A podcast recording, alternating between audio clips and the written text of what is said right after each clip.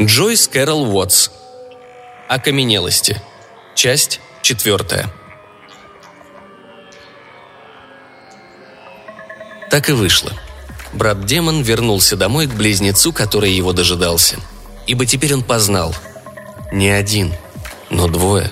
В большом мире он поставил свою жизнь на кон и проиграл, а теперь отступит в освояси, вернется к брату.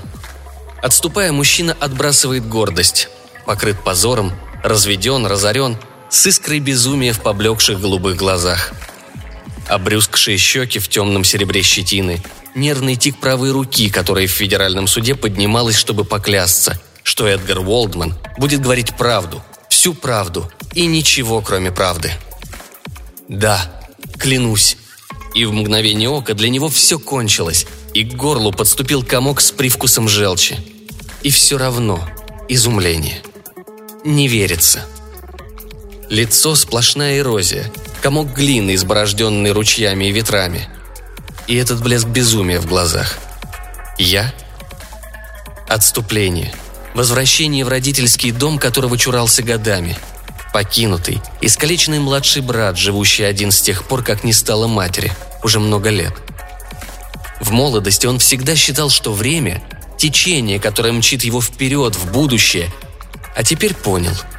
Время – прилив, неумолимый, непреклонный, неудержимый – Вода доходит уже до щиколоток, уже до колен, уже до бедер, до паха, до пояса, до подбородка, и все еще прибывает и прибывает. Темная вода полной непостижимости тащит нас не в будущее, но в бесконечность, которая есть забвение. Вернуться в пригород, где ты родился, в дом которого чурался десятки лет, увидеть со стесненным сердцем, как все переменилось. Многие особняки превращены в многоквартирные дома или офисы – Почти все платаны вдоль улицы стоят с обрубленными кронами, если вообще уцелели. И вот он, старый дом Волдманов, когда-то гордость матери, когда-то величаво белый, теперь посеревший от дождей, с перекошенными ставнями, прогнившей крышей и буйными джунглями вместо газона, замусоренными, точно люди здесь давно не живут. Эдгар не смог связаться с Эдвардом по телефону. В телефонной книге Эдвард Волдман не значился – и сердце заколотилось в груди. Волной подступило отчаяние. Поздно. Он умер. Робко постучаться в дверь парадного входа. Прислушаться. Не реагирует ли внутри?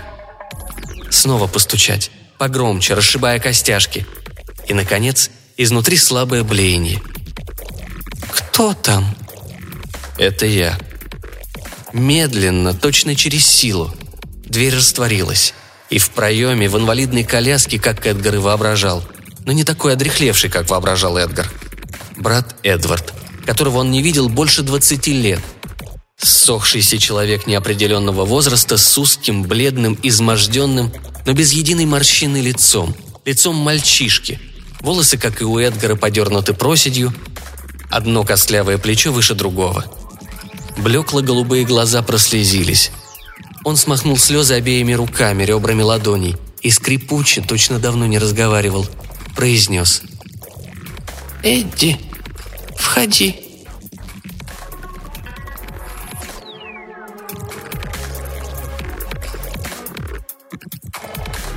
Когда именно это случилось, достоверно установить не удалось. Тела, промерзшие и мумифицированные, обнаружили на кожаном диване, на котором была разостлана постель. Он стоял в одном футе от камина с горой золы. В комнате на нижнем этаже старого, обитого тесом коттеджа в колониальном стиле. В комнате, забитой мебелью и, видимо, многолетними наслоениями мусора, которые, однако, могли быть и художественными принадлежностями или даже произведениями художника, эксцентричного творца, известного под псевдонимом Э.У. Престарелые братья Уолдман, напялив на себя по несколько свитеров и курток, вероятно, заснули у камина – в доме, где не было других отопительных приборов. Вероятно, ночью огонь погас, и братья умерли во сне в период затяжного январского похолодания. Брат, в котором опознали Эдгара Уолдмана, 87 лет, обнимал своего брата Эдварда Волдмана, также 87 лет, сзади, заботливо прижавшись своим телом к искалеченному телу, ласково приникнув лбом к его затылку – Две фигуры слились воедино точно аморфный сгусток органического вещества, обратившийся в камень.